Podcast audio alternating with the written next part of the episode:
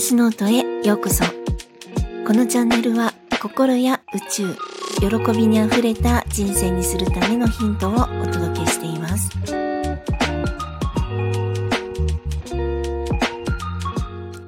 皆さんいかがお過ごしですか？ゆみです、えー、本日も前回に続いて不足感が関わってくるんですが今回はちょっと違っていて物の見方という観点からお話ししようかなと思います。えー、基本的に私たちが生活していく中で人生においてお金っていうのはものすごく大きなテーマです。で、お金ってエネルギーなんですけれども、まあ便利なツールですね。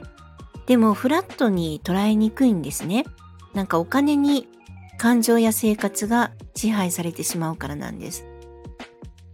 で、お金がある、ないで、幸せとか、怖い、死んでしまうって、このくらい感情が揺れるんですね。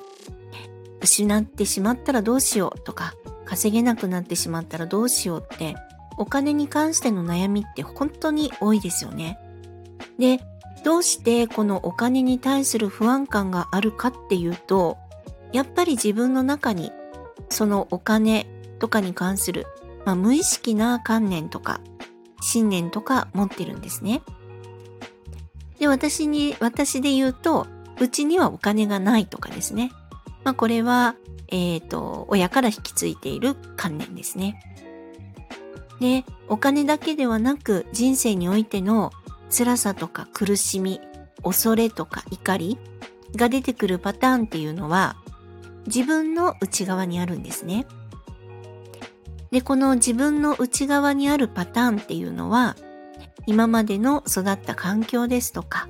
両親の価値観とか、まずは私たちは生まれてから両親の価値観をコピーします。そして知らない間にそれを自分のアイデンティティにしてしまったりもします。で、それがあるからこの家族の一員であるっていう、そんなけなげな関わり方だったりもします。で、えー、こういう観念ですね。私は愛されるわけがないとか、私がお金を手に入れられるわけがないとか、こういう観念を先に内側に作ってしまっていて、その作った内側にあるものによって外の世界が作られるっていう。まあこれが思考の現実化とか引き寄せって言いますが、自分の内側に持っている観念とその観念から何かこう自分なりのルールみたいなのが作られるんですね。で、公認学ではやっぱり探しと言ったりしますが、ほらね、やっぱりって言いたくなるようなことを作ってしまったりするんです。そしてまるでそれが真実のように思い込んでて、それが自分の世界に対する認知になってしまうんですね。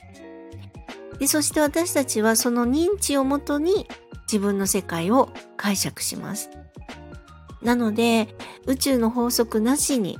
心の仕組みの観点から言っても、まあ、自分の内側にある考え方は、観念と認知からできていて、で、それが外の世界に投影されているってことなんです。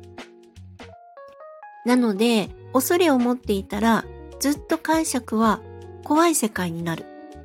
で、不足を持っていたら、ずっと世界は不足になるってことなんですね。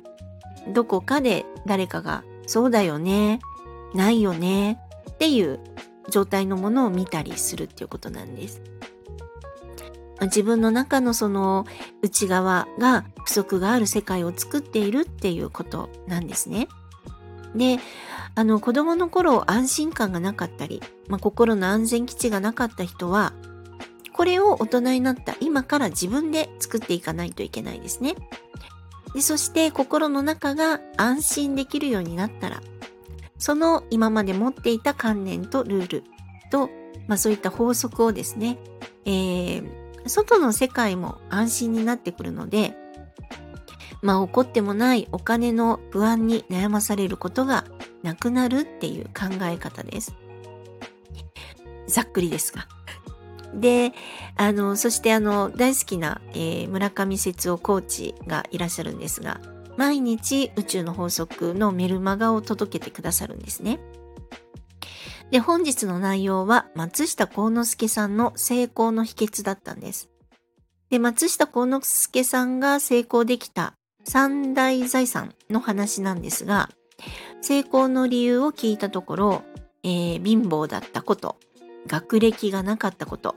病弱だったことと回答されたそうなんですね。で、まあ理由としては、まあ大まかに言うと貧乏でデッチ暴行だったからこそへこたれずに頑張るしかなかった。えー、学歴がなかったからこそ生涯学び続ける姿勢を持てた。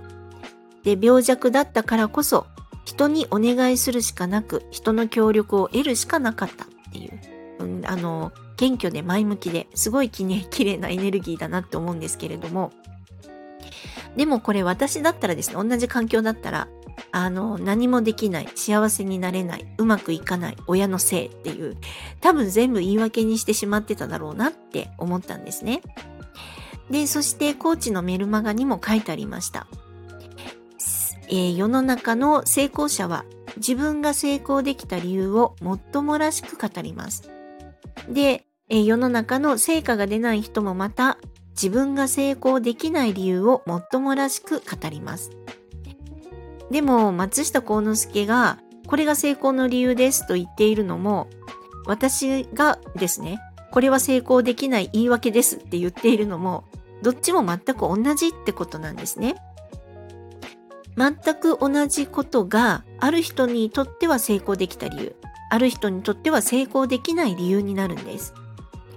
えー、コーチはこう書いてました。つまり理由なんて正直どうでもいいってことです。ですね。自分が成功できると思えばできるし、自分が成功できないと思えばできない。ただそれの、それだけのことって書いてあったんです。あの、バッサリですね。これ以上もこれ以下もない。本当にこの通りなんですよね。要するに、どっちを選ぶかなんです。で、また別の話なんですが、私はお会いしたことも関わったこともないんですが、えー、インターネットビジネスの先駆者の方で、和佐大輔さんという方がいらっしゃいます。本当にあの大好きで尊敬する方の一人なんですけれども、えー、13歳の時に、ま、事故で、えー、首から下の機能が麻痺してしまったということなんですが、えー、高校中退をしてインターネットビジネスで10代の時に1億円を稼いでいらっしゃるんですね。割り箸1本でパソコン操作をしてビジネスを展開していらっしゃるんです。話す言葉は的確鋭敏ですし、本当に説得力があります。本当にいろんなコミュニティを作っていらっしゃってて、陰ながら本当にすごいなって素晴らしい人だなって思っているんですが、インターネットビジネスの先駆け、アフィリエイトとかも、ご自身の経験、ノウハウを提供して、それをお金にしてきたってことなんです。そして、えー、たくさん失敗もして、たくさん、まあ、成功もしている。ただ、失敗した数もいっぱいあるっていうのを目にしたことがあります。で、要するにですね、自分はできないっていうところに入ってしまうと、それはもうできないっていう一つの最大の言い訳にできますね。だからやらなくていい。だからやっても無駄っていう。でも全てがうまくいっているわけではないという状態でやってみた人が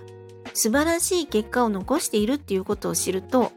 やらないのって本当にただの言い訳だなってバレちゃいますよね。で、私はそんなガッツも素晴らしい才能もありませんが、でもそれぞれ皆さん、私も含めて、個々のカラーを持ってますよね。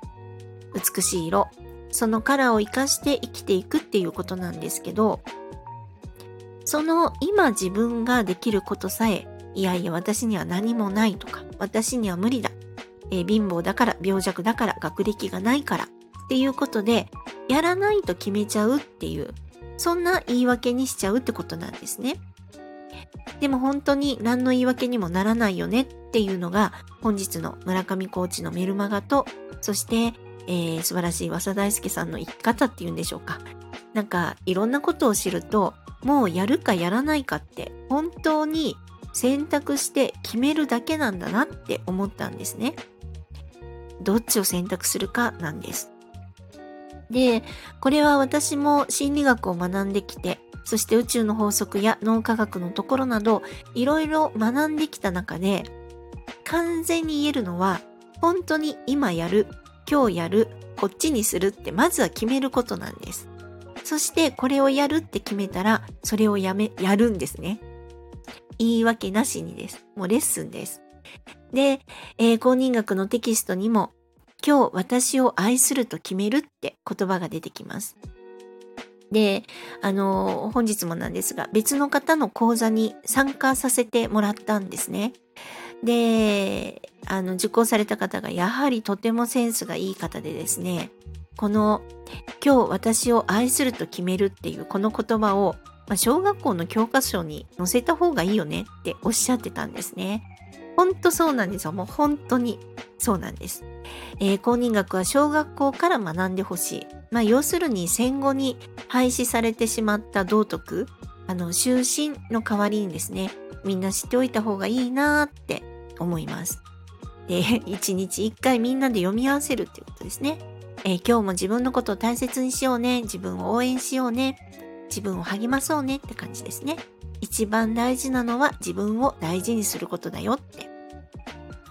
で、自分を大事にすると、周りの人も大事にできるよ。自然とそうなるよっていうことですね。周りにいる友達のことも大切にして、応援して励まそうねっていうことです。これを小学校の頃から学んでたら、きっと思いやりに溢れた世界になると思うんですね。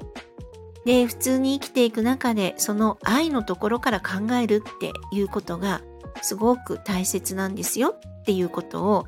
みんなが同じように知って大人になれるっていう、これとってもいいと思うんですよね。なので、教科書で取り入れてもらえたらいいなって思ったりします。で、小学校じゃないですが、幼児教育とかで、この公認学のエッセンスをですね、取り入れていこうみたいな話も進んでいるようです。で、公認学の講座は確かに一定額のお金は必要ですが、この学びは本当に私は一生の宝物だと、え、ー、と、確信してます。で、この考え方、このマインド、そして自分を愛していくっていうのが、本当に生命力になるっていう、この公認学、そして世界一優しい慈愛についての学び、これをですね、ぜひ皆さんに知ってもらいたいなって思って、で、えー、常に自分を愛して自分を大事にしたところからどっちを選択していくか。で、これができるようになると自分の生命力が思いっきりもう本当に流れ出します。そして循環するんです。